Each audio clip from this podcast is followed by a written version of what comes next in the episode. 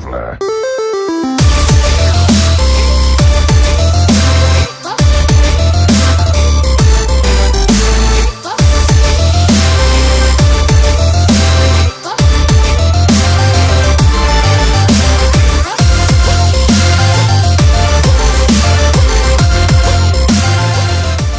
Welcome, welcome, welcome, everybody, to Born to Be Wild, a Hearthstone podcast, a wild exclusive Hearthstone podcast, and one of the best ones out there. Let's be honest, there's two, and we're at least top two. So I think we can agree with that, right, Nate? I think that's fair. Perfect. Shout out to Hearthstoners. Uh, Nate, how the hell are you doing today? I'm doing pretty good. I, I my my boy cat was sick the last couple of days and we were worried about him, but he's doing better now. He was barfing everywhere and thought he ate something gross, but he's doing better and that makes me happy. Um, so yes, anyways, aside from that, I'm very, very happy because we have our good friend Ridiculous Hat with us and, and I love I love you hat, so I'm very happy to have you on. Uh, thanks, buddy. I love you too. Okay, I Yo- think Hat is like I I think ridiculous Hat is like my Hearthstone dad because you I you are the person that I always go to for advice on stuff, and it's not always Hearthstone stuff. It's like all kinds of stuff. So well, I think Ridiculous Hat is known, well, by the way, that is a ridiculous hat. For the podcast listeners, he's wearing a hat as big as his torso, which I love. Bigger than his torso, I'd say. What's it say on it, hat? It's the Mad Hatter hat. I have no idea. I just says- know it's uh it says in this Yeah. style, ten over sixteen. Yep. It's very cool. yeah. But like I I don't know, maybe I should have gotten the big one. I have to say also for the podcast listeners, you're wearing the shirt of my favorite game. I've put more hours into Hollow Knight over the last two weeks than about any. I, I've I've been playing Hearthstone quite a bit, but Hollow Knight has got to be probably one of my favorite games of all time. So um, I've been replaying it on on PC over the last couple weeks, and it's been a blast. Yeah, Yeah. it's good. Big fan of that game. Yeah, it's great to have you here, Hat. Um, I was thinking the other day, is it weird to you that there is people out there who have known you like on a personal level for like two years and you don't know them at all just from the podcast? So like the podcast dynamic is interesting because you are sitting in a room with a with a few friends that are having a conversation. You get to be a part of the conversation kind of, but it's also one way. So it creates an interesting dynamic where people definitely feel like, "Hey, I'm friends with this person," but it, it's it's a one-sided social interaction. At the same time, it's really nice to be able to interact with people. And I'm gonna cough. One second. I'm gonna mute. This is what happens when Hat coughs. It's getting really gnarly over there. Oh, he's almost back. Drink of water. Drink of water for the win. And here he is, folks. Ridiculous Hat's coming back at you. Thank. That's the first time I've ever had my hydration process be live, uh, live commentated. Um, so a lot of the the awkwardness of an initial social interaction is there's kind of a lack of a shared uh, knowledge about each other. When someone is able to start a conversation and they already have some kind of base of knowledge, it strips away a lot of that, um, a lot of that awkwardness, and people are more willing to just engage in a good faith conversation right away. Now, not always, and sometimes it can get but you know sometimes people can can misunderstand the relationship or be a little bit too forward um, but it, in the vast majority of cases it is a it is a large net positive to just be able to have a lot of people that want to interact with you about a hobby that we all really enjoy Yeah. Well said. It's it is really cool. Like me and Nate have a little bit of experience with that from when we used to do Into the Wild, and it is it is so interesting the dynamic of it where these guys like it's true they really do know a lot about you, a lot about your joking style, all that, and the next thing you know. You're kind of making friends, and it's it's funny. I can't tell you where uh, how I started interacting with you, except for that. Oh, I heard him on Coin Concede, and then eventually we started being buddies. You know, that's interesting. Anyway, I just thought that was a fun little thing to ask you since you probably host my favorite Hearthstone podcast out there, Coin Concede.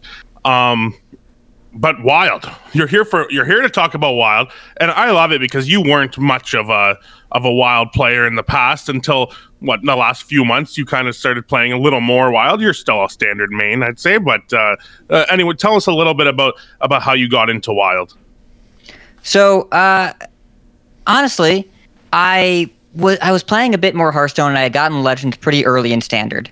Um, and there was a factor of two things.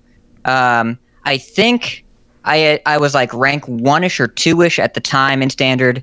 I didn't want to ladder my main account because I might have been a little drunk.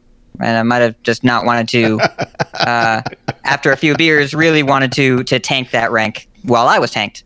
Um, and also, uh, the the great EK designer, who many of you know, or EK EK plays cards, um, also posted a really fun looking Reno Quest Dragon Mage list that Cream Puff had had assembled. Um, and I know there were a bunch of variations at the time, but the one I picked up was the Green Puff one. And I know KP from years back from Top Deck Kings and all that. Um, and uh, and I took this Reno Quest Dragon Mage, and I was rank 20 in Wild. And I started playing it, and I didn't lose a game until I hit rank 5. That's ridiculous. It's just It was absolutely. insane. It was bonkers. And some of them were crazy top decks. Like I don't want to give the impression that this was this was pure play skill driven. There were a bunch of boards where there was nothing I could do until I top decked the poof, and then I poofed like a bunch of grave ruined Vargoths or whatever. Um, there were some fortunate draws, but the at the time when people weren't running as much pure Cyclone Mage, it was a lot easier to stretch out the game and Vargoth and Time Warp, which is a known good interaction. Um, and it felt like it had an, the possibility to answer everything. So I've really I enjoyed that. Um, I used that to get up to rank four. I started facing more resistance then, uh, so I switched to Aluneth Mage, which we all know and love. Uh, got to legend in a day and a half from there. Uh, the following month, I was laddering with all sorts of stuff, and then I ended up picking up Cyclone Mage because I wanted to see it in action, and it was really good, and I hit legend with that. And then this month, I uh, I hit legend in standard on the third because the new ladder system and because COVID nineteen, I was home and I was playing a lot, um, and I wanted to hit legend before the new set came out. So I did that, and I was like, all right, well, let's do some wild stuff, and uh, I ended up getting there with Discard Zoo. Uh, I think a couple weeks ago. Nice. Yeah, it was about that now, right? It's it's so crazy. I, what do you think? Like, I know I, I heard a little bit about your thoughts on the ladder system being changed, but I'd like to to ask you uh, to kind of reframe that for our listeners. What what uh, what what do you think about the ladder, the new ladder? As in the system, Yes, not the meta, the system. Um, I think it is a large net positive for the game because it gets people to log in and play more every month. Uh, I, it is not perfect. I think the X10 versus X11 multiplier is not transparent enough, and the X11 multiplier is too beneficial. But at the same time, we have never experienced the system in an environment where people have demands on their time consistently because COVID 19. Uh, so we don't have a good baseline perspective. And it indicates to me that people are going to be logging in for incremental progression and unlocking rewards and just playing more Hearthstone because of the system. It also dramatically reduces, if not eliminates, ladder anxiety. It's it's better. Yeah, yeah. It's it's just a, an improvement. It's not universal, but it is enough improvement in so many places that I I don't really think we could ever go back to how it was. The old system feels so outdated now.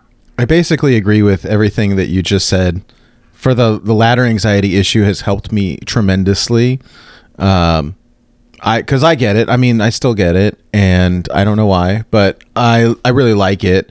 Not being able to see the rank of my opponent, and it's bizarre because after hitting legend, I mean, I did the same thing where I hit legend on day four. Um, and then I'm queuing into all like all kinds of people, and I think if I would especially with the new MMR system, like sometimes it's a legend player, sometimes it's a diamond player, sometimes it's a you know a gold player or whatever, and and it, I don't know, it's just kind of weird. Like I liked not seeing the rank; it helped me a lot. Yeah, I don't mind them having the 11 star multiplayer. Multiplier, I understand that's really easy, uh, but I, at the same time, I feel like those players kind of should just like, like if you like, could reset in Legend, it would almost make sense. You know, like how how good they are. Like they don't. It's not an accomplishment for them to get to Legend, so I don't mind them getting to Legend quickly. I guess it. Like I can understand that people still want to grind a little bit, but for that those players, I, I don't mind it. And then the transparency is the big thing, right? Like you said, like you might it frustrates people that they don't get 11 stars, I guess, as, as well. But I really liked it, and I love the floor being only 15 games away now. Yeah, I think yeah. it it makes a big Yeah. difference. Wait, how many Yeah, stars makes a did you get? Uh, I was 10x in both standard and wild. Okay, Um, and for what it's worth, like I think the climb has value even if you were a consistent legend player. In the old system, it was kind of a mark of pride for how quickly people could get there. A lot of like day one legends or whatever. Um, it, the people getting 11x are already like the high performers, and so if you're you don't need to give the high performers an edge if they're already high performers. Let them be better through their gameplay. Let them get there faster and let them display it as a as a badge of pride. They they don't need help being really good and giving them a multiplier to get them out of the pool almost. Uh, it makes just those first few days feel like a weird blur that doesn't matter, and I think that isn't necessary. Like, yeah. I don't I need never- Burnt to have an 11 stars to know that he's going to smash me with Druid if I play him. he can do that with 10 stars just fine.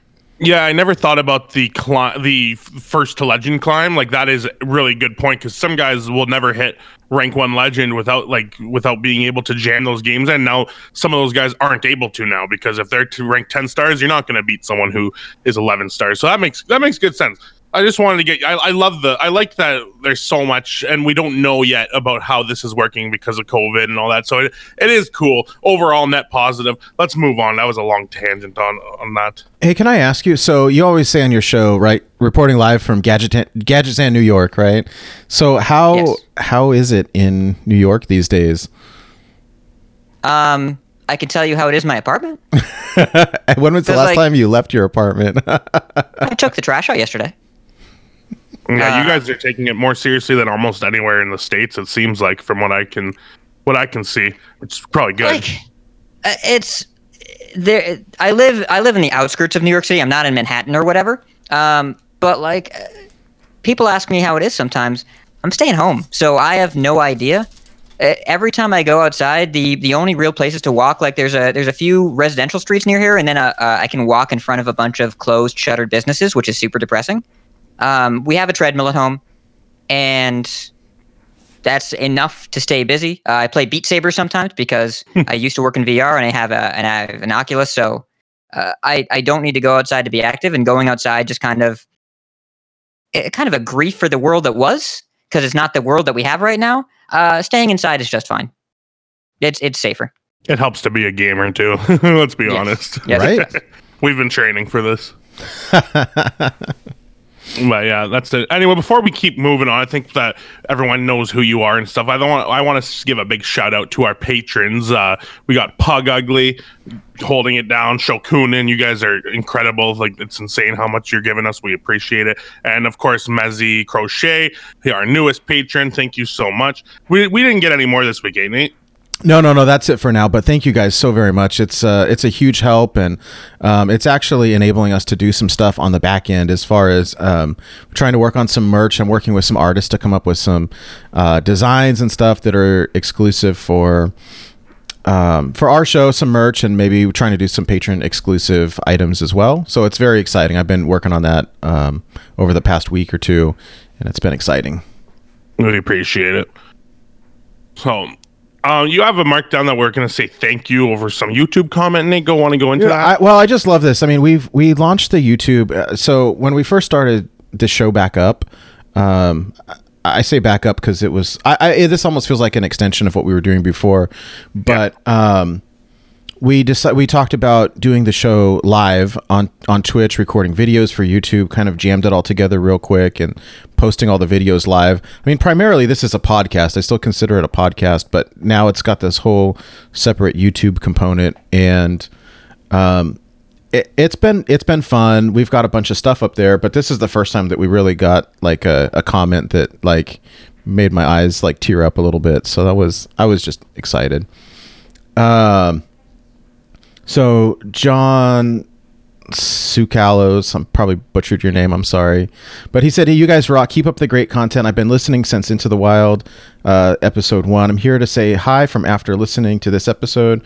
With Tier Five gone and Into the Wild hiatus, you guys are the only wild option. Keep keep it going strong." And also said, "Glad you guys are enjoying it. The positivity is great. I didn't realize how much I missed you guys until after you left. The new Into the Wild was good, but don't get me wrong, it wasn't the same. So it's just right here." Thank you very much. That's really nice. Isn't it? I mean, And I don't. We don't interact. I, I think that you know we always say, "Hey, you can shoot us a DM. You can, um, you know, we, you can chat with you, or you can uh, email the show, or whatever." We like the actual um, interactions that we get are very, very, very little. So seeing something like that, it just no, it, it, it means a lot. I think that what we're doing is making somebody happy, which makes me happy.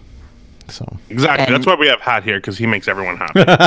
Well, thank you. We should also shout out. I think as far as Wild Heart uh, podcast, uh, it's really just you guys and the Hearthstoners now. Yep. Yes. Yep. The Hearthstoners Yeah. are awesome. We had Gold Daniel on last week, and it was a blast. I think we had so much fun, and um, so. But yes, and no, I do want to shout them out. They've got a really fun show, and we need to be on it. Cough, cough. Um, Yeah, yeah. He pro- he promised. He promised he'd have us on soon. So if not, we're gonna have to we're gonna have to get back at him one day. Anyway, uh, and then we have some celebrations for more wild first time legends. Nate, you want to take those? Yeah, so and and I'm I love doing this. Um when it, and for those of you watching or listening, like if you hit Wild Legend for the first time, please like add us or or reach out to us or whatever. Like I'm trying to catch these as I see them, but um would love to give people a shout out. Like the more people that are playing the format the better. So um especially this dude right here, uh Swagwar. Uh, I know he'd been trying hard for quite a while, and to see that he made it just was very, very cool. So, congrats to Swagwar. Uh, and then a couple other people that I saw, but I don't know who they are. Spacemaker, congrats on Wild Legend. Um, Buella. Buella, Buella, yeah, congratulations. Uh, Headfish, congrats on Wild Legend. And this is a standard legend, but this is our homie, so I have to say hello and, and a big shout out to Forrest Bates, who uh, we've been friends with for a long, long time. I was very excited to see, especially when I think people have been playing for three, four years or or, or more. The hit legend is just such an amazing feeling. I mean, I, I, at least for me, like it does not get old to see that little orange hexagon next to your name. It's just a beautiful thing. So congratulations you guys and yes please tag us tag us if if you hit um that's very cool Yeah, we're gonna Big steal from to forest Forrest. That's so awesome, Forrest. And maybe we'll steal it from Hearth Coach and put you in our Hall of Legends if uh, since those guys are gone now. There you go. Um, but yeah, that's that's huge. It- it's so nice to see people climb and and make it. After it, it, it- I can say, I played for a couple years before hitting legend, and it was the biggest accomplishment in the world. My girlfriend looked at me like I was crazy because I was so happy about a video game. but that was literally one of the happiest days of my life. It was, it was 10 so probably. good i this it was so crazy when i did it for the first time and i remember craig like called me right after he's like i need to record your reaction to this while you're still in that like high zone and Yeah. uh, it was awesome So no, i mean Makes me how feel good so. I, I hat you don't count because you've been hitting legend But You- like, you've been hitting legend a every good single- feeling, right? Isn't it though? Well, let me ask you because you do it like every month for years, right? How does it does it does it ever get old? So I mean, life i- in a lot of ways is about like setting goals for yourself and hitting them. And even if hitting legend is something I have done before, it is something I still want to do. And on the flip side, you know that if you've hit legend a bunch of times, and then you you have a month where it's tough, it's like, do I even remember h- how to play the game anymore? Am I any good? Am I washed up? Was I just lucky that one time? Um, setting a goal and being unable to hit it sucks. And setting a goal and being able to hit it is kind of an internal validation at the very least, if not like exuberance when you really break through what you think is a skill plateau. Uh, the the the first time you hit legend is obviously an amazing thing. I think the the best time, my favorite, it's a lot like Arrested Development, where the first time a lot happens and it's kind of overwhelming, but the best time is like the fourth time when you know what's going to happen. When it feels like really like not predictable, but you set an expectation for yourself and you're like, okay, it wasn't a fluke. About the fourth time, it's like it's not a fluke. That's what she said. Ah, I'm sorry. I mean, if I had the power to hang up on you, I would. I've been watching The Office lately. I'm sorry. yes. It's okay. You left me Alright. smiling satisfied. That's awesome. I Yeah. So we still have some housekeeping to get to get through here. Um, Nate, I'm happy you make you. No one makes you laugh more than you. Jesus. All right, So, I'm, I'm done. The show's over. Yeah. So we have a year year of the dragon bundle giveaway. yeah, we, Uh, I want to give one of these away. I we've been um I uh I'm I'm not quite sure what to do to give them away, but I would love to give it away to a listener as opposed to somebody who retweeted one of our tweets online, like to someone who. I I think I figured it out. I okay. think I figured out. Whoever comes up with the best giveaway idea, you win. So tweet us or email us your favorite giveaway idea, or and then if we like it, we'll use it for the next giveaway, and you'll win this giveaway. How's that sound? hey, there you go.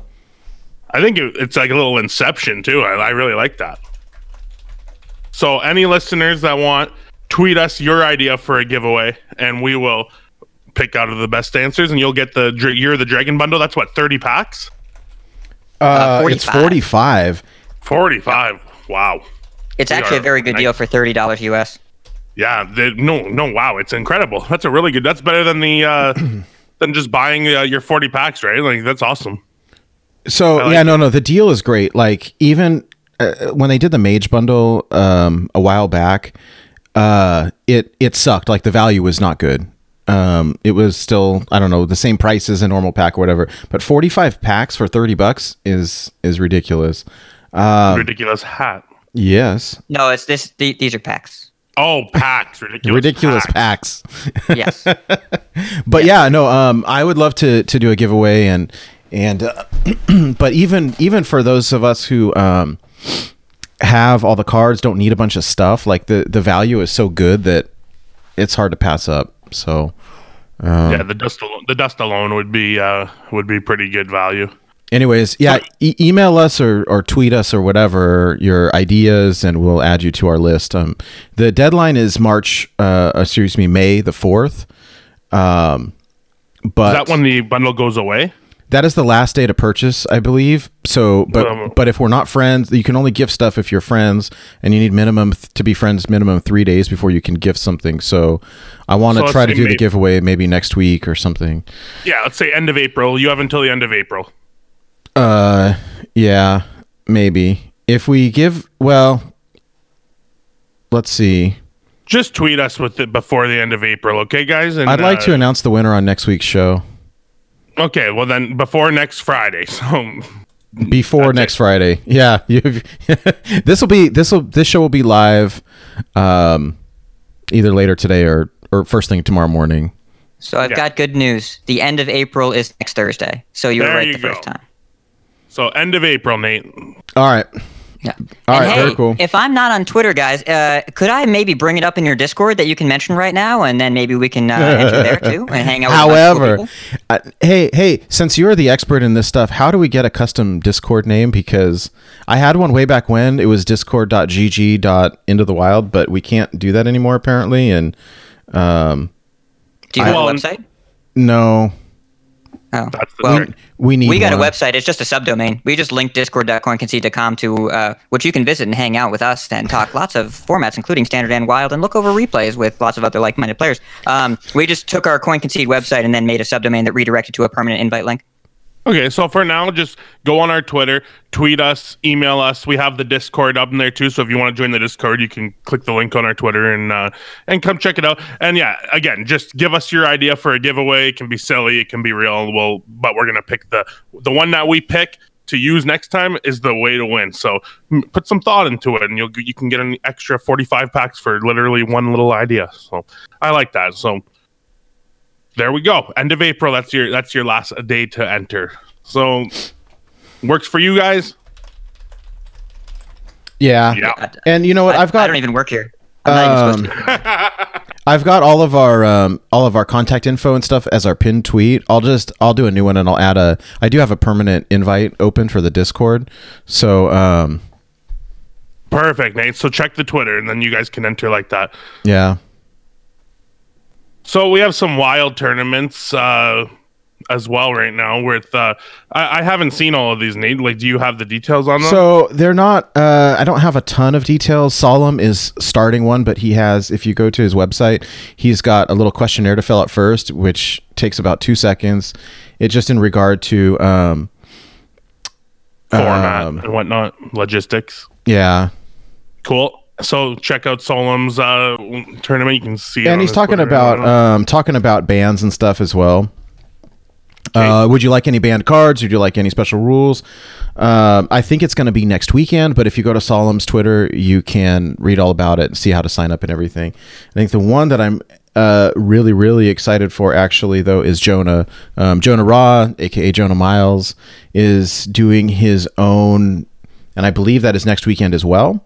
Um, there are links on his Twitter as well. So if you go to at Jonah Rah, H S J O N A H R A H H S, you can find out about his. Uh, it's essentially a substitute for the Wild Open, which they still have not announced isn't happening, but um, it's not happening. So Jonah's doing one. He's an awesome, awesome, awesome player. I don't think he's super active on social media these days, but he's on my friends list and he's like top 10 wild legend right now. So um, no real surprise, but that's exciting. And I think um, I know people are always looking for wild tournaments to play in. So I just wanted to shout these two out if you guys are interested. Yeah, and speaking of wild tournaments to play in, uh, we're going to be playing in a THL Team Hearth League, which uh, they're doing their first Team Hearth Legends. Team Hearth Legends. Oh my god, I did it again. It's, I literally just remember. them- All right. The easy way to remember that word that you just said is illegal. Ah, Team Hearth Legends. Illegal. I swear in my head I said you have to say legends and then I read it the way that we had it written down. But um Team Hearth Legends, which I love, it used to be called Team Hearth League, but you're not allowed to do that anymore. Um, they're awesome, and this is their first uh, foray into uh, into Wild. Like they they did a little test run a couple weeks ago, and now they're doing a full on team league for Wild. That me and Nate and Danny Donuts have are participating for our team, which is pretty great team. There's a couple other stack teams, and then a lot of other players who are enthusiastic to play. And ha- you probably you obviously know more than me because you are the commissioner of THL. Um, would you say that like if this tournament goes off pretty well, like that we'll be seeing more legends like this uh, wild themed in the future? So, for vernacular, THL is an organization called Team Hearth Legends. We run league format series. The Wild Series, the, the season alpha, so far has had a far greater response than we were expecting. There's a lot of demand for Wild play, and a ton of high level players and, and known personalities in the scene have joined up. And, uh, and we were really blown away by how many people were, were looking for something like this. So, unless there's a massive drop off from season alpha to season beta, I would expect us to do more of this. It may even grow to five player teams next season, depending on how it goes. All of our other series use five player, but three player, we were testing it out. Just wanted to make sure that people could talk to three friends, say, hey, we all want to play together. Let's just make a team right now. So we didn't have captains looking for players and couldn't put them together. Um, but so far, I I would be surprised if this was the, the a one off, just because it's already had such a crazy response. I think it'll it'll be pretty fun. Yeah, who I saw, I, I didn't, I watched the reveal stream, but I was, uh, I don't recall all of the names. I know I saw some of our buddies. Um, Matt at Arms is playing, uh, Mike is playing. Who else? though? Memnarch, Memnarch's playing Banana Ramic. I think J- is Jonah in the league as well. I think he is. Uh, Um, se- uh, organization series. Oh my league. god. Yeah. You're fired, Craig. So I posted all the teams here, but we have a bunch of a uh, bunch of really awesome teams. The Born to Be Wild team I think is great. Craig, Nate, and Danny Donuts. Um, the Biters has nine eyebrows, who I think is pretty well known, as well as Number Theory and Base Ink. Uh, the Power Creeps looks awesome. Posca, Jack, and Memnarch. That's a spicy team right there. Um, let's see. I'm on a team with Bill Snyder and A2 Battleship, mostly standard players, but I think we'll I think we'll dip in just fine. Uh, let's see. Worst case scenario has the return of Mentalistic, along with Robot Chicken and Snake Fods, with Disco as the captain. wow. all right. Yep. Uh, Detroit versus everybody. Mad at Arms, Duin, and MTG Squirrel. I think Oh, we know all Duane and names. yeah. Oh my God, you guys, that's Yeah, so fun. right. It's Pretty all our cool. friends. The wild, the wild THL fanatics, Dr. Bomb Mike Lowe, and Electric Sheep City. So we all know ESC and Mike Lowe, and and Yeah. uh, and Doc is a great guy. Um, let's see, gonna be rich, blase blase, the word and Trey. Uh, we have so many so many people that we know uh, that have really just come out for uh, the first effort that we're making here. We're really happy to see the responses like this. Yeah. Oh, and it's so many friends playing too. Like, I love the idea Yeah. of playing against people that we know. I mean, I think wild the wild scene or community or whatever you want to call it is relatively small, and so playing against friends is At least in my mind, it's more fun than playing against like some rando from the internet. So I'm excited. I mean, my, my favorite part of the wild community is it feels like a party that never shuts down. It just goes to somebody else's house.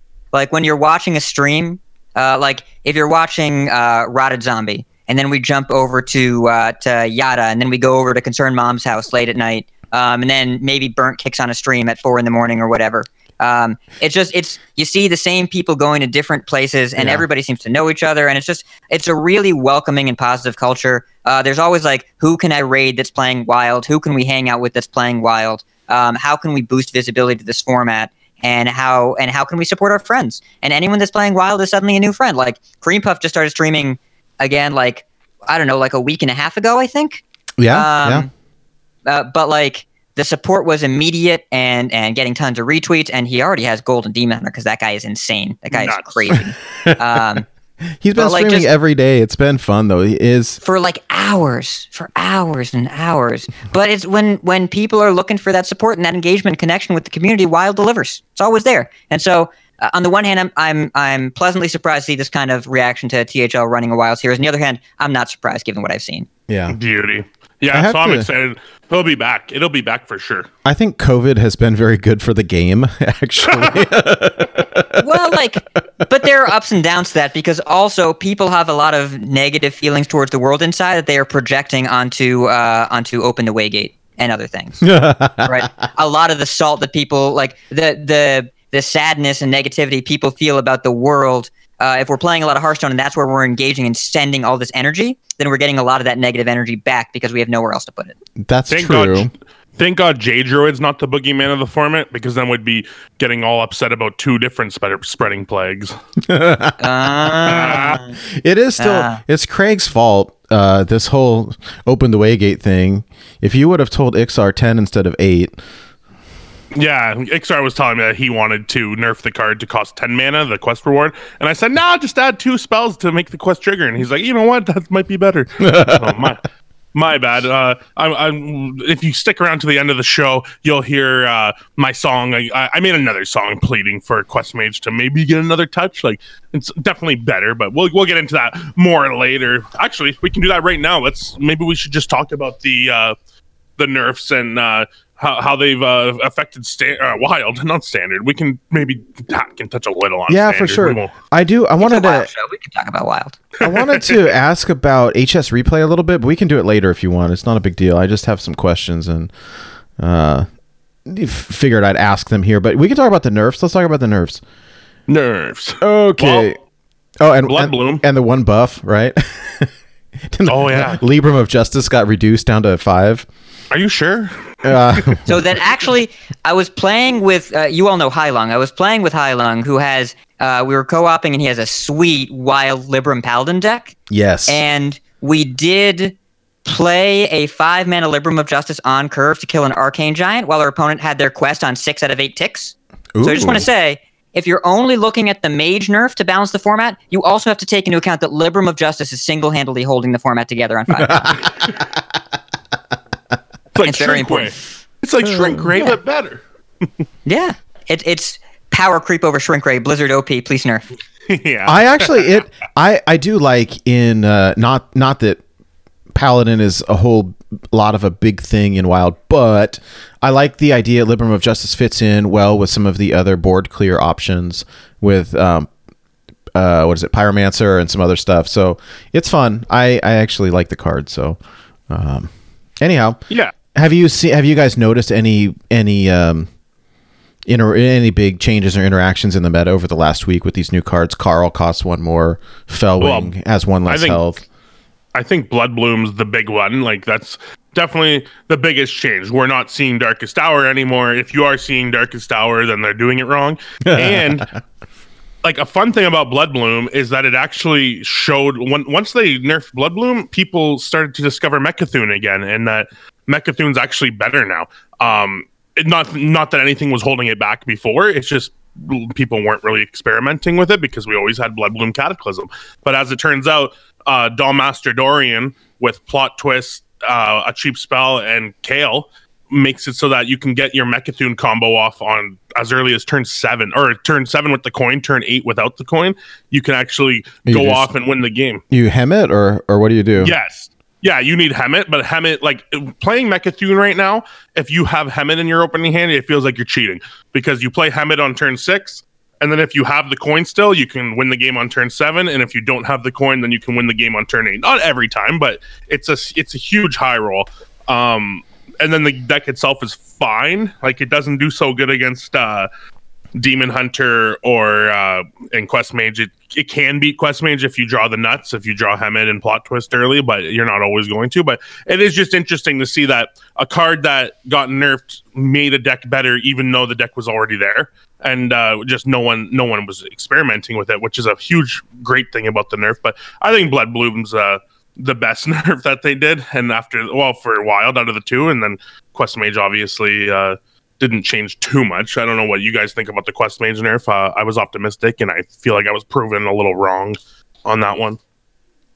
Um, hat.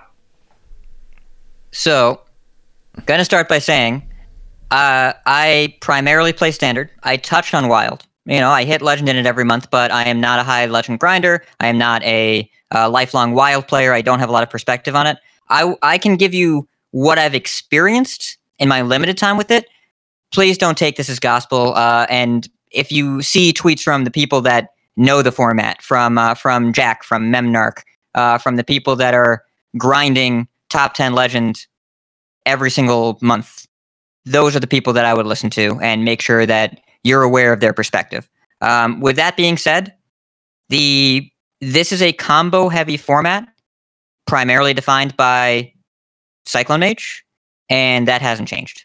Uh, Cyclone Mage is still very, very good. Uh, they made it worse with the quest nerf, and it did matter, except they also printed Evocation a week and a half before. And you can't print Evocation and then expect a number of spells tick to matter because you are unbound with how many spells you can play. Especially in Wild, there's so many cheap spells. I mean, Yeah. Uh, the the Cyclone Mage, as it currently stands, will not be stopped unless you make the quest reward far beyond unplayable. It would have to be, I think, nine would be the number where you actually make a dent, um, or unless you do the obvious Sorcerer's Apprentice nerf. Or And the Sorcerer's the, Apprentice nerf is what the deck needs. It just it also impacts standard, and I don't know if Blizzard's going to do it. But if it says can't cost less than one, that is the dramatic change the deck needs.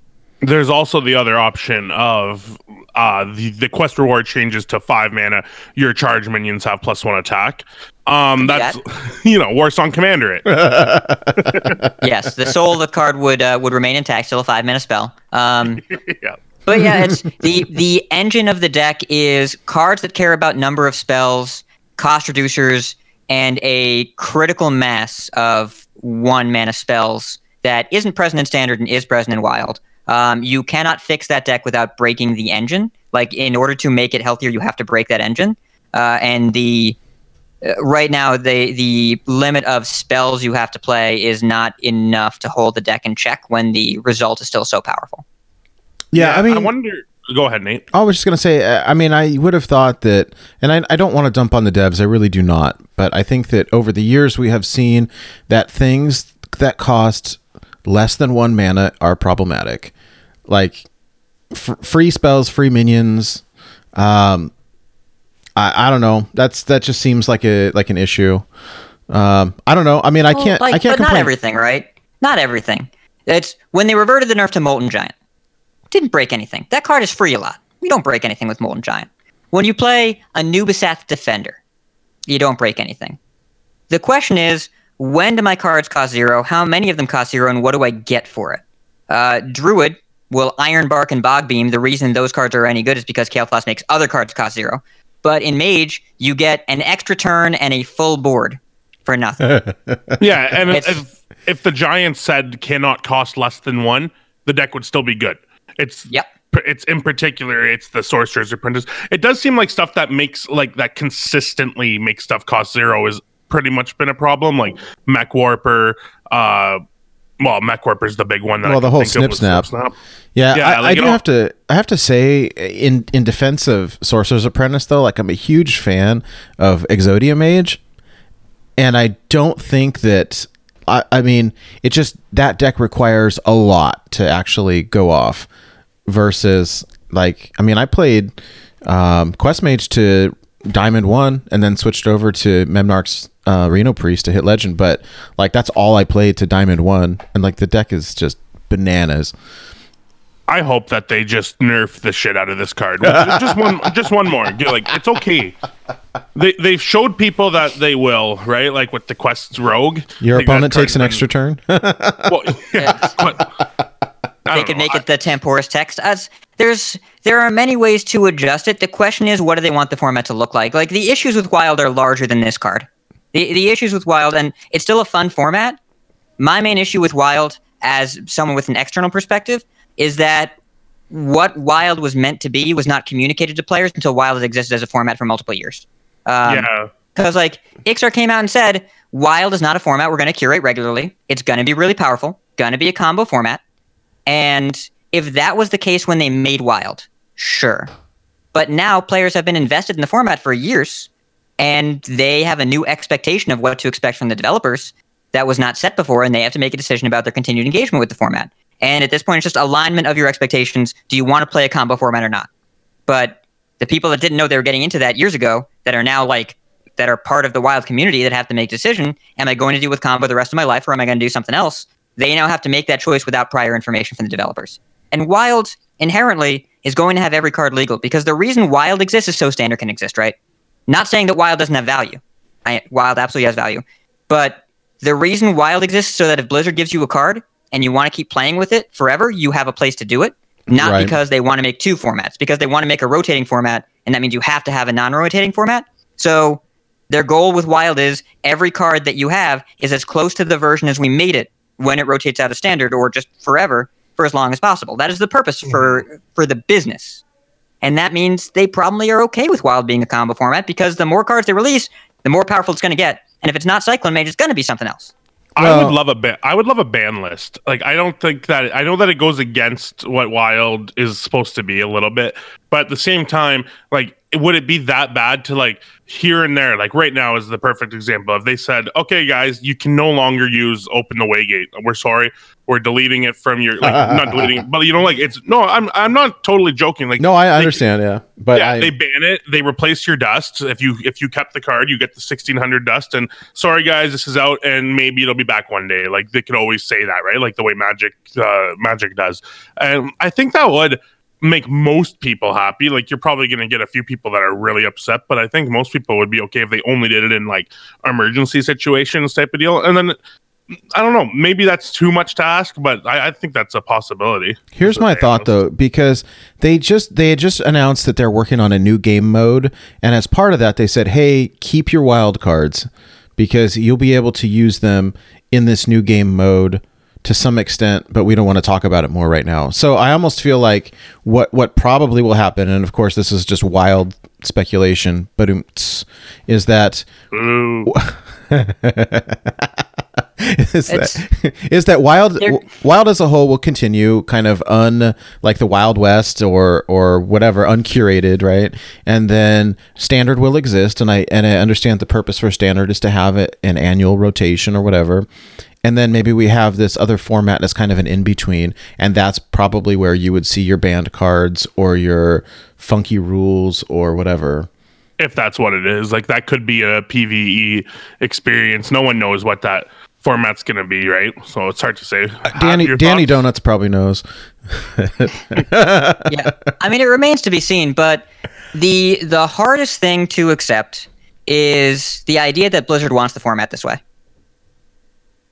It is 'Cause hard. they they probably want it this way. Like they're not going to delete a card from a format because the whole reason this format exists is so that every card they print can be can be cast in a game of Hearthstone. yeah So Blizzard probably wants the format to be pretty close to where it is. Now, is it balanced right now? No. Do they intend to regularly curate it? No, they explicitly said as much. They just they didn't give us that warning years ago. They gave us that on Twitter from an Iksar post a few months ago. yeah. Um, but if Blizzard wants the format to be this way, what do people that are playing it do? And that's a personal decision. Yeah. Well, and I have to give them credit because they have been more responsive now than they have ever been in the past. Like, and, and it, before it was like, okay, well, here's a new round of standard nerfs, and Wild got nothing. And and so this, I, I have to give them lots and lots of credit for. Um, they have mentioned recently in the past that lots of the devs and lots of the um, you know the, the, the folks who work on the game are on Twitter they like getting the feedback as long as it can be constructive, which I appreciate. Uh, but they are listening, and I know for sure that Iksar plays wild. I mean, and, and so I appreciate that. And I a part of me wonders, and I think that probably Memnarch and some other folks may disagree with me, but I wonder how much of this is a sort of confirmation bias that like when I play against Quest Mage, it feels bad. But like, how many games am I actually queuing into Quest Mage? Like, I, I do think that it has. Like, I, I I wonder. Like when I started playing at the beginning of this month, I was seeing like a forty percent mage. But like now that I'm playing on the Legend ladder, I'm not seeing nearly that much. So I don't know. I don't know. Oh, it's. I think it's still there a lot on the on the climb up. People are still seeing a ton of it. It's. I think uh, Memnarch said earlier that eight of the top ten players are Rock and Quest Mage. Yeah. Um, and the thing is, Wild is a small community, all things considered. That's true. And for a, for a lot of people, it might be a secondary mode. Um, the there, I don't think there is any question that Cyclone Mage is likely inherently unhealthy for the format. Uh, either in terms of win rate in the hands of skilled players or in the turn of play experience. And I think the play experience is very poor. Uh, well, and I can add that China right now, uh, Quest Mage isn't even like the craziest thing in the world there. Um, Danny was talking to a couple of Chinese players the other day, and it came up that uh, and their I forget what it was in their meta, but their meta quest mage isn't even like the big boogeyman. Like they have other decks, and their quest mage is built a lot different than ours. They're still running research project and cold light oracles, so it kind of does go to show that wild is the unrefined format. And I'm sure there is more decks out there that a lot of us aren't aren't looking at. Like I don't. It's hard to say with quest mage being as good as it is because I think the problem is that quest mage auto wins a lot of games, and um, but I don't know. I, I think I hope they print. Maybe they'll print a couple cards that help deal with this stuff. I don't know, but either way, I, I still love. I still love the format. It, as frustrating as it can be from time to time, and Well- if you really, it, I don't know. You have to. You have to deal with it. You have to figure it out. And if you don't like it, play standard or or quit the game, I guess, and and wait it out a little bit. So Let me throw out this hot take though. Someone posted this online, and I can't remember who. Maybe chat can will know, but someone posted online on Twitter over the last week that they felt that there are probably a handful of um, at least tier two decks that just have not been created or not fully refined yet, and that they just haven't been fleshed out because um, there's other decks available that are very, very, very good that are already proven. That people are spending more time playing these existing archetypes than spending time deck building um, new ones. So I think that would be interesting, and I, I think that that's not necessarily wrong. I mean, the card pool in Wild is so huge. There's got to be something. Um, Yeah, and I think people get married to their decks in Wild a lot too. Like you have Burnt as a druid player, like that's his his go to. Memnarch is Raza priest. Goldaniel is warlock. Yeah, like a lot of people have their pet decks. Where in standard, people are mm-hmm. way more likely to to jump around and play literally everything. And and there's mil- or millions, thousands and thousands and thousands of people crushing the format. HS replays loaded with stats. Where with Wild, you're not going to get that. So I, I think it's interesting, and I, I think honestly, if you if you're looking for balance, you might need to dip your toe into wild uh, standard a little more because that's where you're going to find more balance. Uh, I know Demon Hunter wants to disagree with everyone, but you will find more balance in, in standard. I do think this But you'll was. find. Go ahead. Uh, well, no, go for it because I'm going to go off on a tangent. So you you go Um, first. Standard, by the way, is it is more actively curated. As of right now, it is closer to balance, but there are still a couple significant outliers that you'll see. Um, and Rogue is the one that I would mention over Demon Hunter. Demon Hunter is the one getting all the press right now, but you'll see a lot of Rogue. Oh, I'm gonna have to pick up a standard rogue list from you, Hat. Well, I- I Hat got Challenge. I I've been playing a lot of standard lately. I've hit Diamond two three times already. I'm currently at four again, but it's um it's fun. It's it's definitely different. Um, I do I dislike losing to random cards that did not start in my opponent's deck and that costs You zero play mana. wild.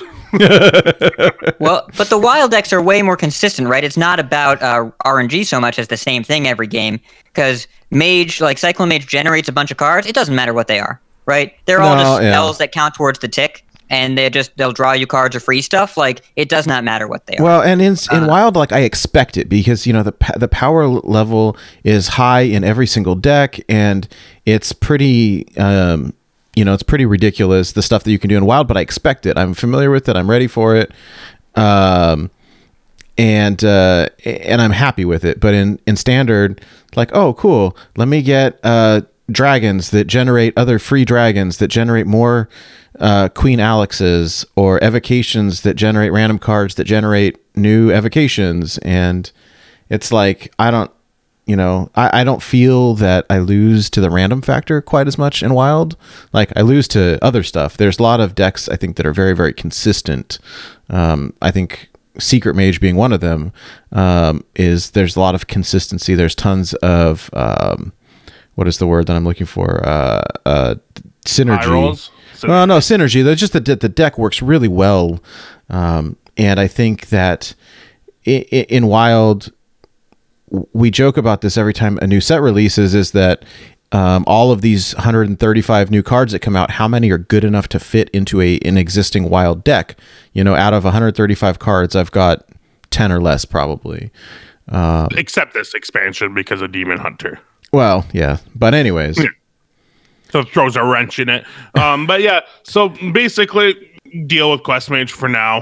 But no, look at this. So I, I have it up on the screen, but for those of you who are listening, so Memnarch posted this, and I, I assume the stats are from HS Replay. I'm not quite sure, but um, there's a statistic for Open the Way Gate, and it shows uh, it, it tracks the popularity and the win rate in the month of April, and once the nerf hit, the deck win rate actually spiked.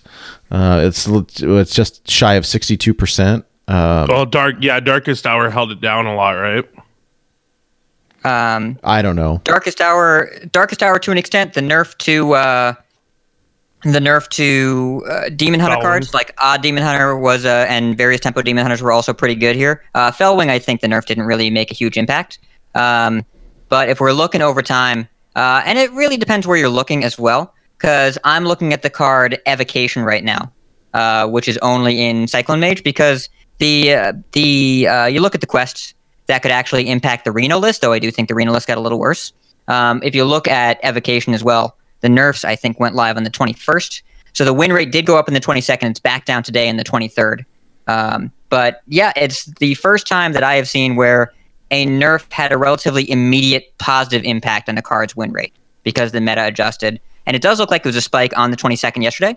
Um, but it's the nerf didn't make it worse. We know that for sure. It's either the same or better, and that means something went wrong. I'm, I'm hoping that like I'm hoping that that's the same stats that Blizzard has because I do think they'll tinker with it again if that's the case, right? Like there's there's no way they want to put out a nerf that makes a deck better. So I'm really really hoping that that it's like that for for their stats as well because I do think that Blizzard is pretty good about being like, oh, okay, all right, bad. Let's let's make one more little adjustment here, and if not, that's the world we live in, and you're you're here for a while. That's what we're gonna play. That's true, and we've seen. I mean, like with the Rogue Quest, um, the Crystal Caverns was it, or something like that. Um, Yeah, Uh, Caverns, below. into Crystal sorry, Core. I've been playing too much Hollow Knight.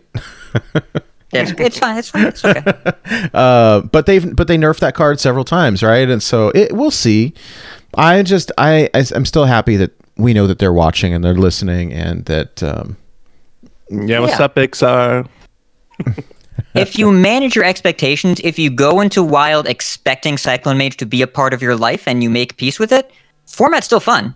Uh, but if Oh, you yes. go into every game against Cyclone Mage saying this shouldn't be happening, you're you're not going to be happy, right? You're not going to be happy because it's going to happen. If you if your desires and reality are at odds, that space in between is where people find unhappiness, and you have to either accept what's happening or choose a different reality to experience. You got to Yeah. pick one. so where You did you? could write a book.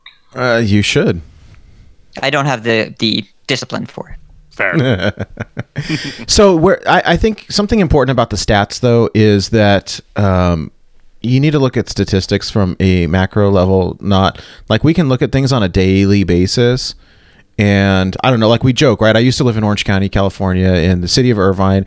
There, um, we look at crime reports, right? I work in the criminal justice field, and and you look at the FBI reporting numbers, and we see that over this one year, that murder increased by 100% in the city of Irvine. It's like, well, yeah, because one person died, and that is a 100% increase from last year. And so we know that stats can be manipulated a little bit. And I guess what I'm saying is, I think I would rather see stats uh, like show me a whole month, or show me two months, three months, or show me a thousand games. Like I don't, I don't, I, I'm a little bit curious about what is um you know what does uh, one day or a slice in time look like? And maybe i just don't know enough about how hs replay works or where they're pulling the stats from. So I, am not saying that i'm right. I'm just saying that a lot of times that data can be manipulated a little bit. And so i'm i'm curious to get you guys perspective on that well, I mean, we have small sample size in Wild, right? See, the the thing about Wild, like you were talking about earlier with uh, with decks not being refined, Wild is big on verbal history, and like I see a deck, I lose to it, I copy it, I play it, which is how Secret Mage still has so much popularity. It's still a good deck, but it has so much popularity because of people losing to it and saying, "I want to do that to other people." So there, if you look in Standard, there are reports and charts and graphs and deck lists and uh, like data clouds of cards appearing in optimal lists. There's none of that for Wild. No. There, there's it's verbal history. It's collection of deck lists. It's I tried this thing, they tried this thing, um, and the only server with a really sizable wild population is China, and we don't have a lot of information coming out of there except for random Twitter accounts like CNCat and Glore Magic. So you're just not going to have lists that are quite as optimized. Um, I I wouldn't look at the stats for if I were a developer and looking at Quest Mage, like maybe at the very top, I would look at the play experience. And they have nerfed stuff for play experience before, and uh, losing from 30 because you didn't get to take your turn, and all of a sudden they had 24 24 in stats that they didn't at the start of the turn. Feels good. That that would be the thing I would make not happen anymore.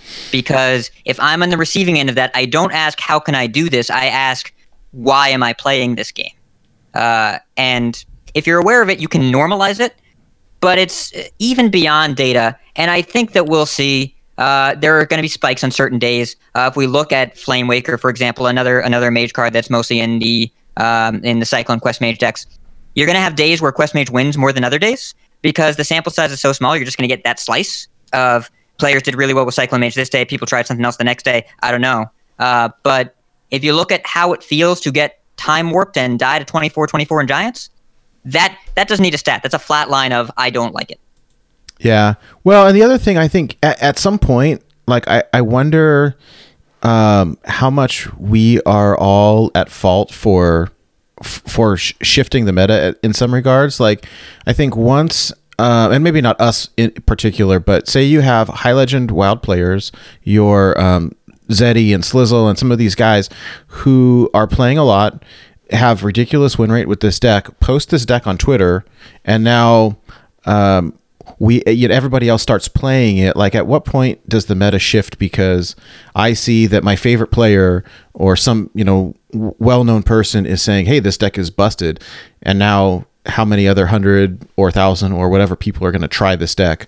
Um, well, that happens for sure. Uh, if a big streamer picks up a deck, you're gonna see some of it. Like um, back in the day, I think it was Control came out with a uh, uh, patron warrior, and the next because Odd Paladin was a thing, and the next day you saw nothing but patron warriors and Odd Paladins, and then that died away in like a week. So that that's gonna happen. But I think uh, I think either way, guys, uh, the the main thing we're trying to say here is you're playing wild. Know what Hat said it best. You need to know what to expect, and if that's not what you like, then seriously ask yourself, is this the format for me? And do I need a break? And sometimes a couple days or a week break is is huge, and then suddenly Quest Mage doesn't feel quite as bad. So just trying to stay positive, and I think we should start to move away from the nerf discussion because we're kind of going in circles a little. Speaking of positivity and Secret Mage, can we give a, another big shout out to Big Debo because he just hit um, platinum five, so that's super yeah, for cool. Rep- for reference, hat Big Debo is my friend who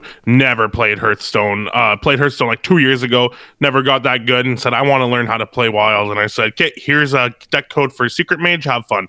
And he's been rocking it from bronze, uh, from bronze with like no win streak. I don't think he had a star streak when he started. Wow, that's Maybe that's a pretty one. impressive month. We've no been, win streak, platinum five is is strong. We've been Yeah. tracking his progress. He's a friend of ours, uh, so that's that's that's really fun. Yeah. So, let me can I pick nice. your brain uh, a little bit, you guys, about HS Replay Platinum? So I've I've heard people talking about it forever, and then I know Andrew Oh, premium, not platinum. sorry premium. Yes. Platinum five, Big Debo. Yeah, that's right. Um, and then I know Andrew Andrew Brown. Andrew is living from the Happy Hearthstone. Works with HS Replay, and I keep hearing people talk about it. And um, I thought, oh, I'll check it out. I'll check it out. But I've been like, and I've been using Hearthstone Deck Tracker for years, uh, but just the free version. And I thought, oh, I'll check it out. Five bucks a month is not bad. Um, but I, I have no clue what I've gotten myself into as far as like what are the perks and is it worth it? And do you guys use this at all? I'll take a shot at it first. Um, I would say if you're a wild player, premium. If you're using it specifically for wild, I don't think premiums is going to be too much of a help for you. I like premium for the. It has just so much statistics for when you're playing standard, like the top tier decks. You can really see matchups and there's just so many different things you can plug in two different decks and see how they go against each other and whatnot. But with wild, I don't think it's as as as good. Like I don't think it's going to do as much for you. But that's really all I have to to answer. And I, I think, Hat, do you know a little more about HS Replay? Uh, I mean, I use it a lot, and I have HS Replay Premium, and I'm a big fan of it. Uh, keep in mind that for Wild, you don't have a meta tab. You really only have decks, so it's a lot harder to see overall performance of a deck. Um, but the the premium has a lot of upside now, especially. Unfortunately, they actually kind of nerfed the free side. It used to be up to rank five where you could filter, and now you can only go up to gold, uh, which is the equivalent of the old rank 15. So you're going to get a little bit uh, different data if you use the free version. The paid Yes. version, you can go all the way up to uh, you can do top 1,000 legend. You can do, or I guess in wild it would be there is a top 1,000 filter that's a little bit less useful on on NA. Um, but you can do uh, legend filter, diamond 4 to 1, diamond through legend, platinum, all those stuff. Uh, current season, last three days, last seven days, you can pick what you want to look at. Uh, a lot of what I'll do is uh, for standard at least, I will I will look at the meta tab a lot to see what decks are performing. Um, for wild, you can look at specific decks. Like if I look last three days and top 1,000 legend, and you don't want to just sort by win rate. I usually will sort by game count, just because you really want to make sure that you're you're seeing you're seeing decks that have enough data behind them, as opposed to someone that that went like hundred games overall. It's still a very very small sample size. And what you can do if you look, say, in Wild, um, top 1,000 Legend, last three days, there are two decks that show up. Uh, there's Cyclone Mage and there's Tempo Pirate Demon Hunter. so, if we say, for example, let's it's look because at the demon hunter counters the cyclone mage. it's trying to. So let's take a look um, at uh, if we take a look at the. I can share my screen. I can do that. Ooh. Wow, this is getting fancy. We'll try it. It's, I don't know if it'll crop correctly, um, but I can at least try and share my screen. So we'll we'll try and do it. It's going to show up instead of my face. Aw. I love your face. So, but you all can see this in Discord at the very least, right? So if I usually will sort by mulligan win rate, don't use played win rate ever. It's a it's a terrible stat. Um, but you can actually look at your mulligan win rate here uh, and sort the best card to keep in your mulligan as of right now. The top three: Questing Explorer, Evocation, Primordial Glyph. Now, what's interesting? What's interesting? You look at the mulligan keep rates. People always keep Questing Explorer. Evocation, they keep two thirds of the time. Primordial Glyph, people keep twenty percent of the time. But when they keep it in top one thousand legend, they win. They win sixty three percent of the time, way above the deck's average. Great against So- aggro. People are often underkeeping Primordial Glyph. Whereas if we scroll down to the worst cards in the list, right? cards that people are keeping a lot, and they're going to be a little bit below average. So like Violet Spellwing, people are keeping it forty six percent of the time. It's actually one of the worst mulligans in the deck. Now that's overall, not always. Going first, it's a little different on the coin, right? Evocation's better. Book of Specters way better. Uh, cards that are way worse. Look down here. Sorcerer's Apprentice going first. The third worst card to keep in the mulligan. Any of the giants. Wow. It's the Giants are bad, but Sorcerer Apprentice is actually a worse keep than Arcane Giant on average. Now we can sort by matchup. Wow. Say you're against a Demon Hunter, right? We don't have a lot of data here. You're against a Demon Hunter going first. You never keep AI. You never keep Sorcerer Apprentice. You don't keep Stargazer Luna. You don't even keep Questing Explorer, right? And that's really interesting because people keep it 100% of the time, but they're only winning about half their games. Now, small sample size, but while if you take away Demon Hunter, it is the second best card, card in the deck. Against Demon Hunter, Questing Explorer on two, not very good. You're looking for Evocation, Primordial Glyph, Magic Trick, Ray of Frost, and Violet Spellwing jumps way up in this matchup. You need removal. Way, yeah, way yeah, up. yeah, yeah, Never- And you're looking for you're looking for early nut draws, right? You're not looking for your normal draw. Plan A is bad against Demon Hunter because they pressured you so much. You're looking for your nut draws early on. If you're on the coin, that's when your two drops get better because you can coin them out on turn one. Right? You coin them out on turn one, it's a lot better. Book of Specters becomes the worst keep in the deck. The absolute worst. And it looks like open the Waygate, maybe you're supposed to mulligan it. Because if you keep it, your win rate goes down. Uh, that, Now, I don't know if that's true. This is a Memnarch question. But if you're on the coin against Demon Hunter, it's showing that keeping the quest lowers your win rate. I don't know. I always keep the quest. I don't know either. I have I'm not good enough to mulligan the quest. That's not something I do. But that's what the stats are saying. Now I don't know if that's accurate. I don't I like no, hey, hey. Let's let's try a social experiment here. Hey, all of you people who are out there playing Cyclone Mage, I want you all to mulligan the quest, and let's see what it, and let's see what I it see what does to you're the win rate. now, if you're if you're against like say a druid, right? If you're against a druid, you can keep the quest. Quest is good here. You win those, right? May, maybe we don't know for sure. it, it, the stats are pretty clear, right? If you're against uh, what's the slow deck that we always beat? Uh, priest. You're against a priest. Now this is really interesting. Priest, best keep in the deck, Flame Waker. Oh, yeah, I, didn't- I wouldn't know that either. It's- All right, but- it doesn't initially make sense to me, but like if they just can't deal with it, you just you just kill them, right? Because you want to just deal them a lot of damage. And if they don't have an early removal spell, they're big on penance these days. They don't often have Shadow Word Pain. They they don't even always have Forbidden Words. If you can stick a Flame Waker on an empty board against a priest on turn three, how good is that? Pretty well, good. it's it's very good. But let me so let me ask you a logistic question though. Like, how do you like when you're playing Hearthstone? You have multiple monitors. Do you have Hearthstone going on one and then HS replay on your other monitor, or do you like how do you refer to it when you're playing? Uh, I generally recommend if you are playing Hearthstone, play Hearthstone. Uh, close your Twitch stream, have the game full screen, focus on the game.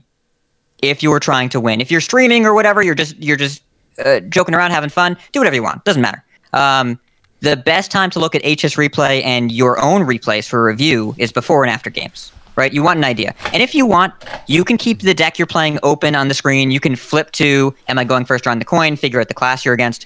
I generally recommend if you are playing, play the game that you have because if you look at the tab, the stats don't tell the full story of every turn.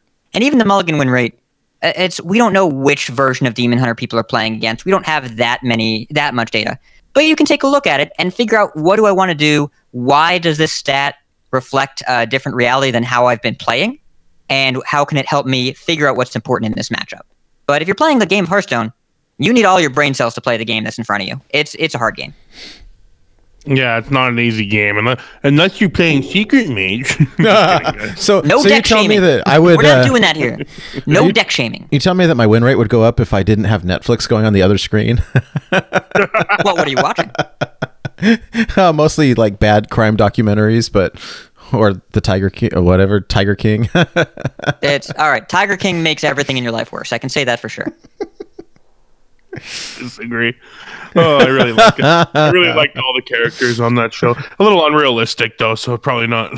Anyway, it's a Yeah. uh, documentary. so, Craig, I know you're from from Canada. You don't know that Florida is actually a place. Um, it's uh, it's it's a real experience. The biggest villain in the world, Florida man. yes. Yes. What I yeah no I heard this thing a while back that if you Google your your birthday and Florida man, and you can see what what crazy Florida man did on your birthday. Yeah. All right. Speaking of Florida, man, we got to talk this deck that Hat brought.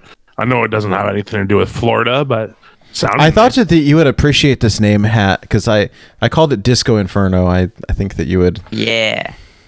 There's like a double entendre there. I don't want to explain it. It'll ruin it. There's But a bunch of entendres. so I I am thoroughly entertained that somebody put Howl Fiend in a deck on purpose. Uh, with a purpose other than to give it to your opponent and have them discard their entire hand, and managed a ridiculous win rate with this. And it wasn't just you; it was uh, what is it, um, Liam?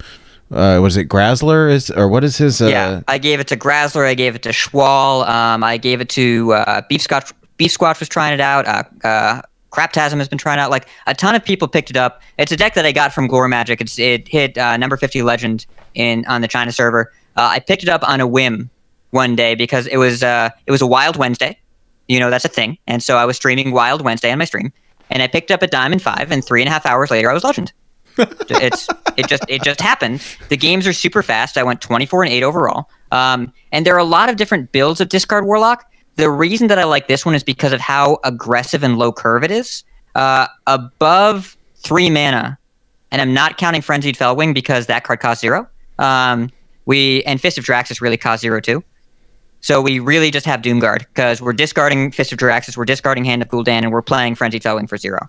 So a lot of people really like Nightshade Matron, the four mana five five with Rush that discards the highest cost in your hand, and I hate cards that cost more than three.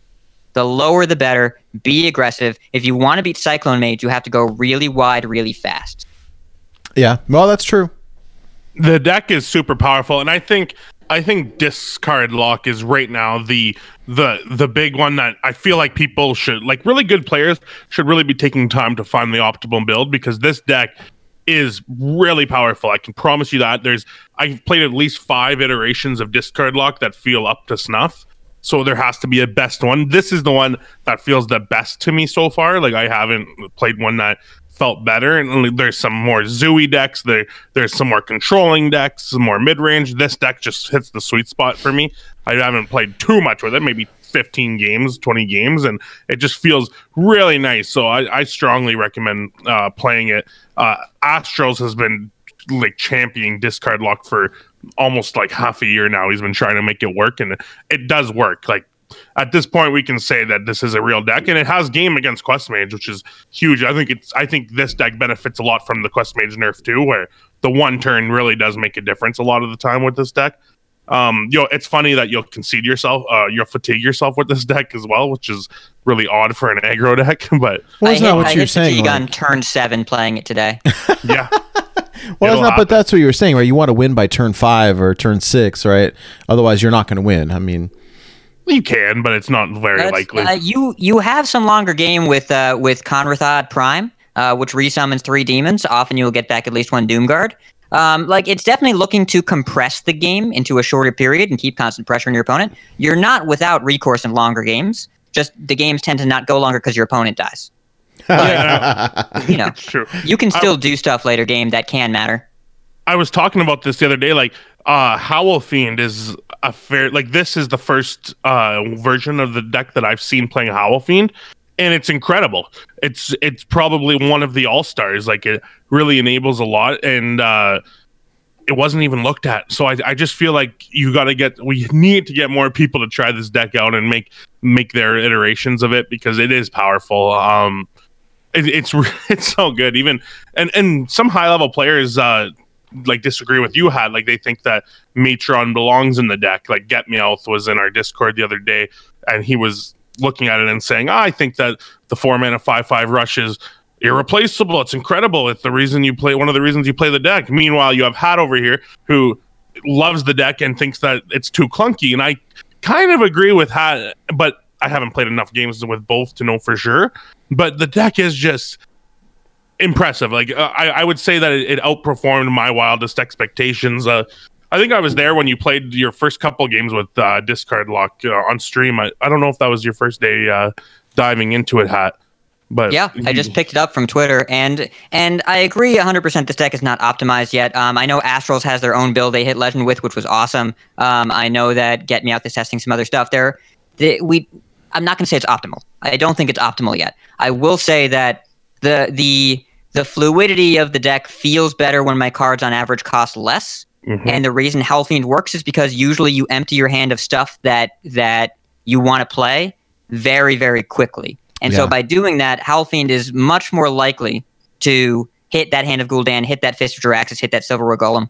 Um, and if you have like a Malchezaar's Imp in play, this happened today. I got uh, defiled with a Howlfiend in play. I discarded three, and then one of them was a hand of Gul'dan, and I drew three. So like, fine, okay. It's there are there are ways for the deck to to be resilient in the early game and just keep constant pressure on, and make Warlock's removal a lot worse. Uh, make Quest Mage have to either defensively quest or kill them before they can get that seventh and eighth tick, which that extra turn does matter a lot. Yeah. Um, it's Paladin wouldn't be the matchup I want to I want to face. Like I don't really want to deal with uh, with really big minions quickly. I wouldn't want to deal with like a Wind Fury Zilliax something. Um, but you know, you're not going to win every matchup, right? It's so funny. The version I was playing before, I was playing Astral's version. Like Paladin, you actually ended up winning that matchup because they're and I think in the Howlfiend slot, probably they were playing Cataclysm, which is discard your whole hand and uh, destroy the board, and that was good. But then it's just weird because Cataclysm fits in a way, but at the same time, I think I'd rather develop a three six body and discard my whole hand via via Howlfiend. So it's just cool, and I really hope that some of you guys try it out, like, and really make some iterations and let us know what you find. And uh, I'd like to. It's just weird then because if it's a standard, we could look up like, well, what has the best win rate? Like, what version, what card is but there's not enough information. So I strongly recommend trying it out, especially if you want something different, because I think a lot of people are sleeping on discard warlock. Yeah, and let me for the audio listeners, I'm just going to go through the list real quick, uh, and just know that this is not optimized yet, but it's in the process. So uh, it consists of two flame imps, two Malchezaar's imps, two soulfires the Solarium, two Voidwalkers, Clutch Mother Zavas, uh, one Darkshire Librarian, two Expired Merchants, two Felstalkers, uh, the new Prime uh, Kanrathad Ebonlocke, two Tiny Knights of Evil, two Howlfiends, two Silverware Golems, two Fists of Jaraxxus, two Frenzied Felwings, two Doom Guards, and two Hands of Gul'dan.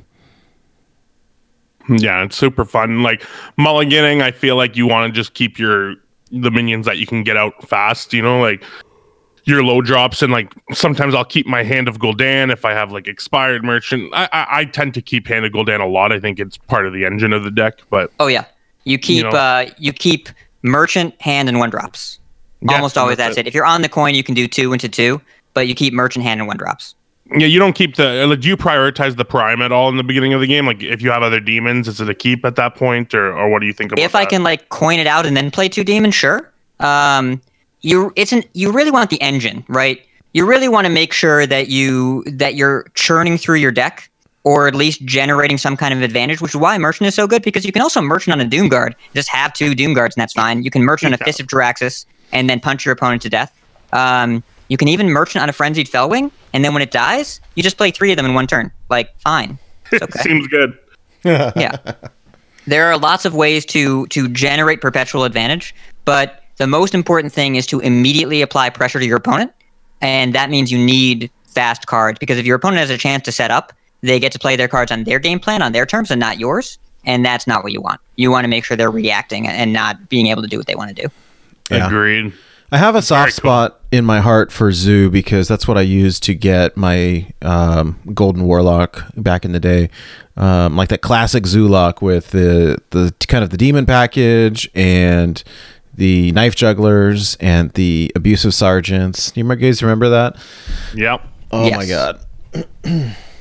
Yeah, and there have been a lot of great zoo decks over the years. I mean, this kind of harkens back to them, but also Discard Zoo is a dream we've had since uh, the Grand Tournament, and it hasn't really been consistently good until literally right now. I still want someone to to make the quest work. And I I know that it's too slow. Everyone keeps telling me that it's too slow, but like I really like it.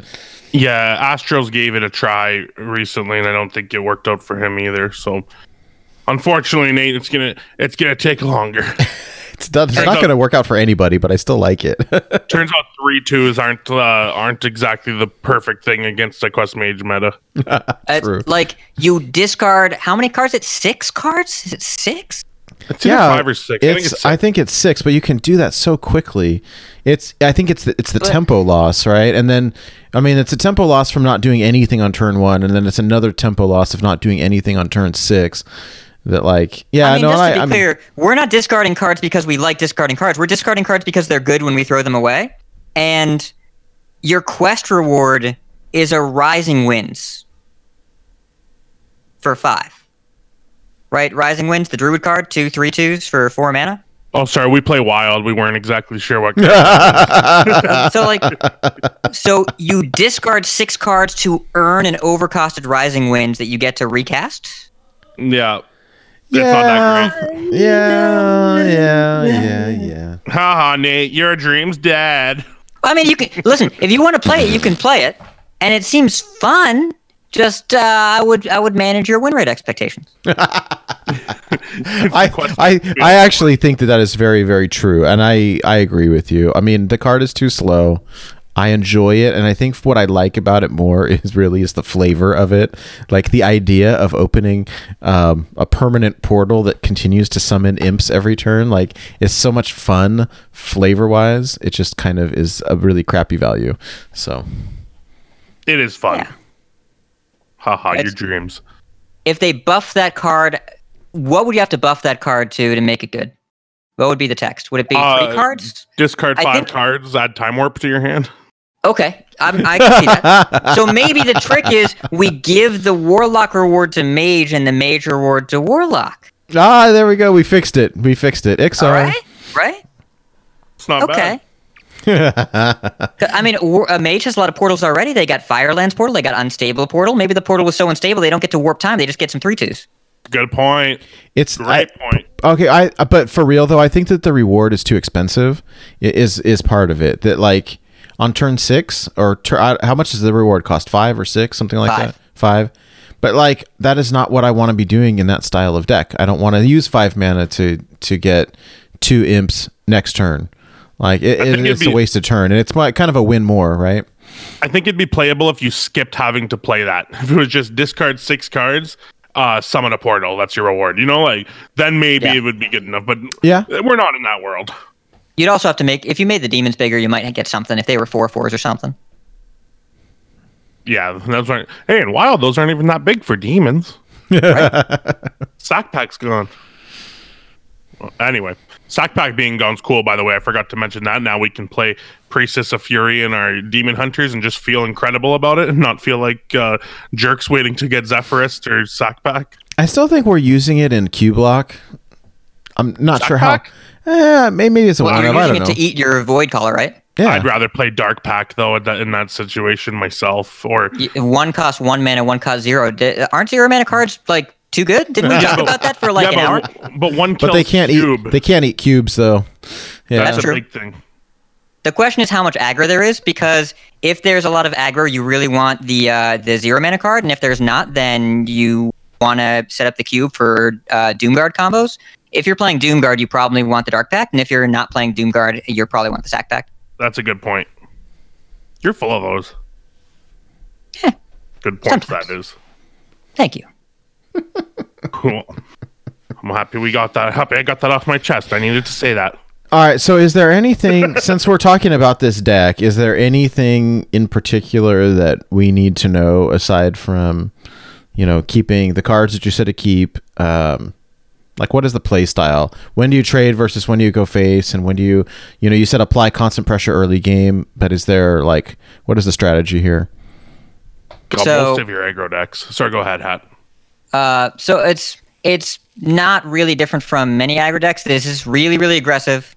You only trade if it generates you more damage, right? If you can if you can trade in a two one, so your three two lives, then trade.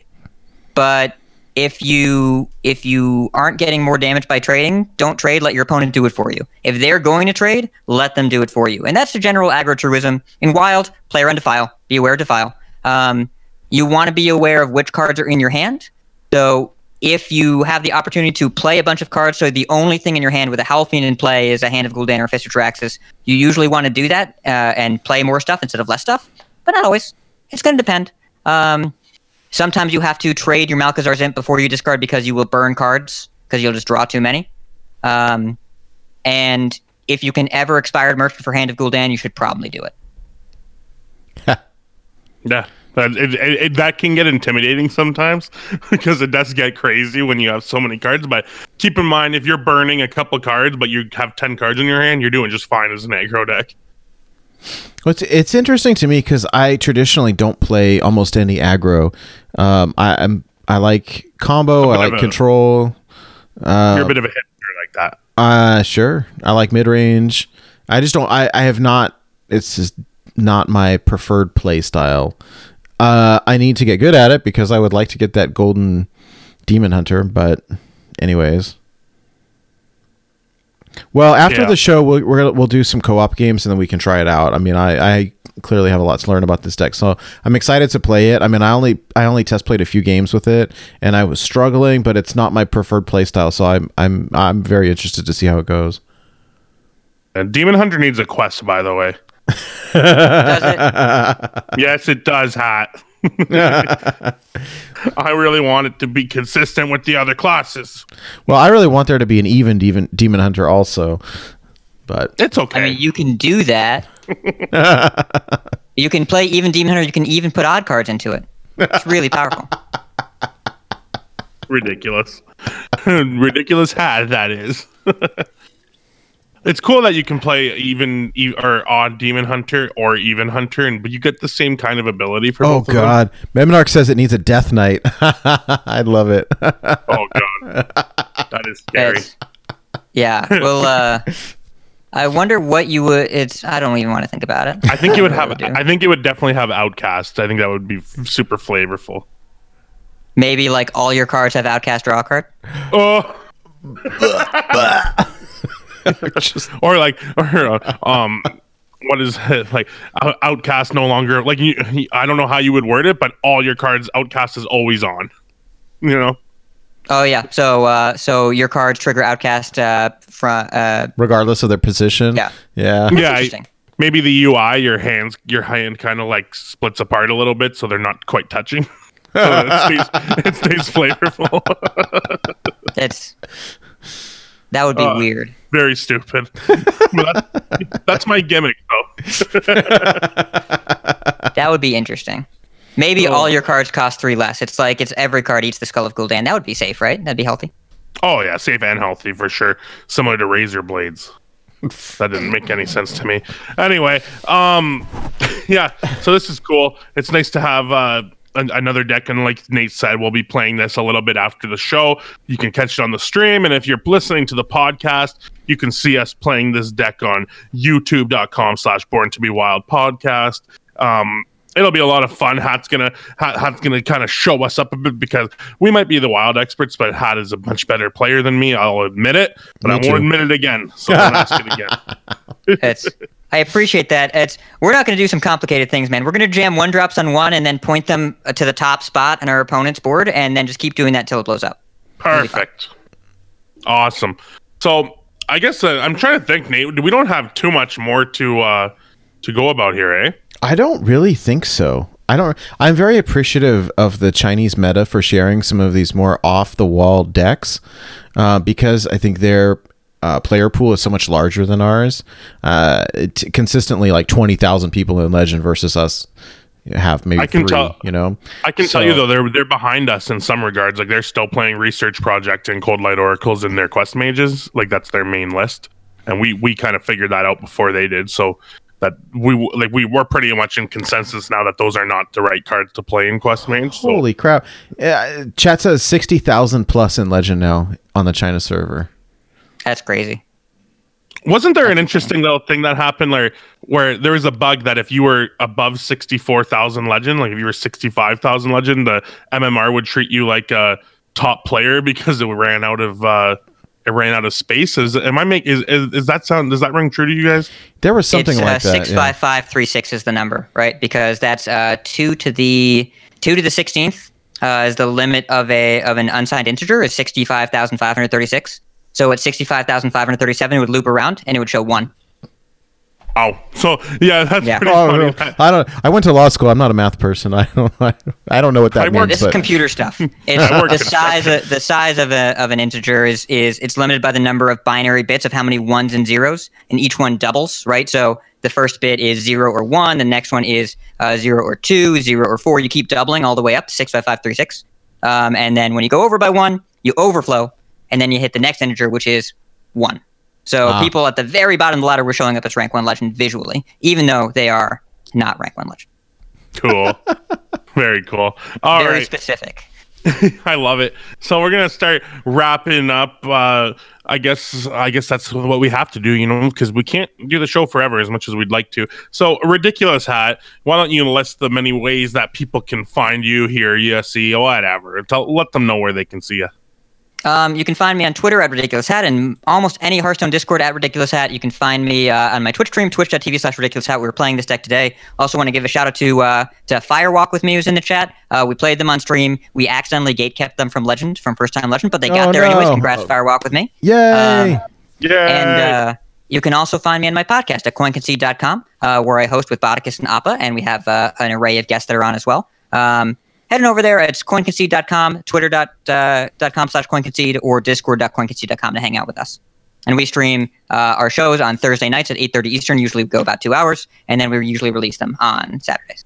Yeah, and if you're if you're trying to find hat on on all those places, just rewind 30 seconds and play it in 0.5 speed, and you will find all of his. He, I promise you, he did tell you where to find him. He did. I respect. That's, I I can't. did. I cannot talk that fast, and I wish I could. That's a gift hat. You'd be proud of it. I don't care what Bodicus says.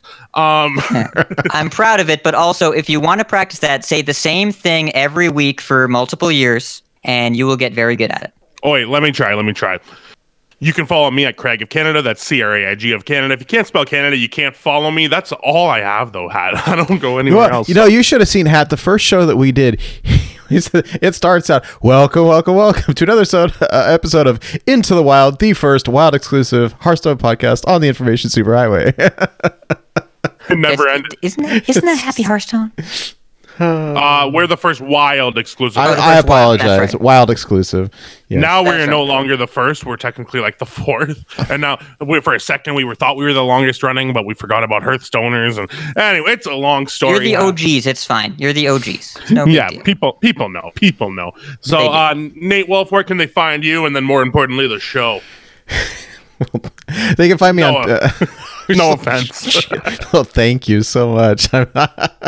Uh, you can find me on Twitter at Nate Wolfe TCG. It's N A T E W O L F E T C G. Uh, and I agree with with Greg. Uh, more importantly, you can find us, uh, the show, on Twitter at Born to Be Wild HS. Uh, we do have a Discord. I will post the link on our Twitter. Um, all of our content is up wherever fine podcasts can be downloaded and uh, all of our content has made its way to youtube as well which is youtube.com forward slash born to be wild podcast awesome. And um, Nate, before we go, I'm gonna need some advice. Play the bumper. And now, unrelated advice. With Nate Wolfe. Nate, today I come to you asking the big question. I'm on quarantine, right? I'm not working, and I have like four games right now that I love Hearthstone, Magic. They just came out with a brand new Super Mario Maker 2 update that's huge, and Final Fantasy 7, not the remake. I'm playing the original on my Switch. What do you do, Nate? When you have all these incredible things you want to do and you just can't seem to find the time and it's stressing you out and my girlfriend goes, if all if your problem is what game is the best game to play, then I don't have much sympathy for that. And I go, Be quiet, Tiana. I love you, but you're bothering me. Anyway, what's your advice nate for when you have so much of a so much time? Give me some advice of, of how to pick your favorite games and how, how does it does it make it tough for you to to make decisions on what to do every day? There is a very simple solution here. All you have to do is stop sleeping and you can play all the games. I think i play hearthstone all day and then hollow knight all night.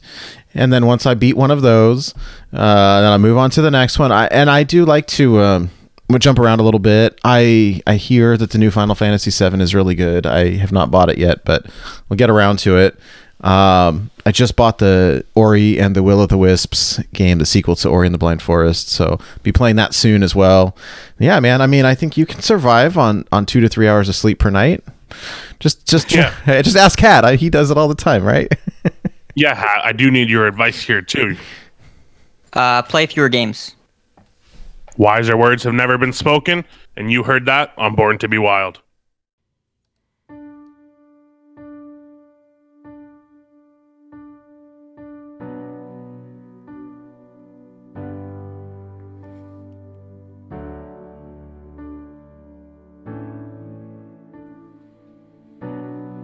Nerf something, I'm giving up on you.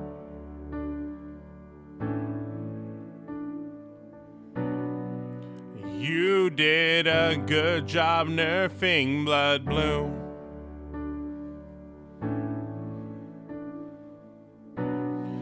A deck should only get one turn, not two.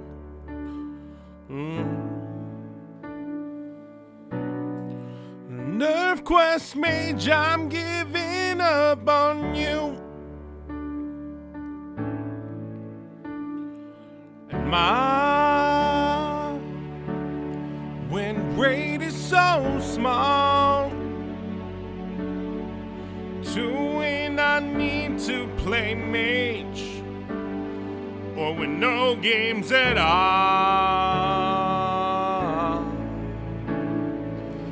Down, play decks with bad win rates. I'll just keep on losing ranks instead of playing mage.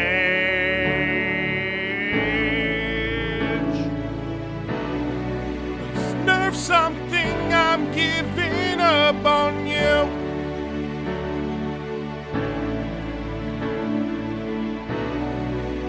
You did a good job nerfing Blood Blue.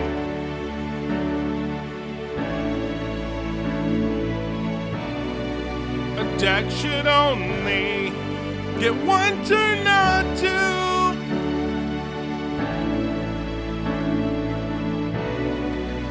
Nerf Quest Mage, I'm giving up on you. And I will continue to play. But I'll keep on asking for nerfs as long as Quest Mage she's playing.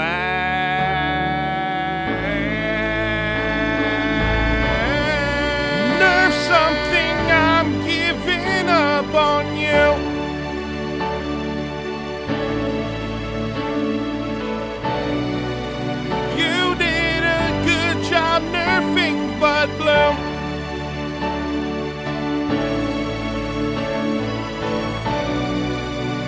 A deck should get one turn on two.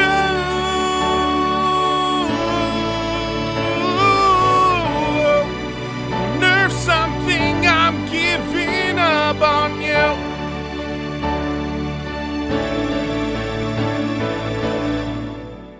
Nerf Quest Mage, I'm giving up on you.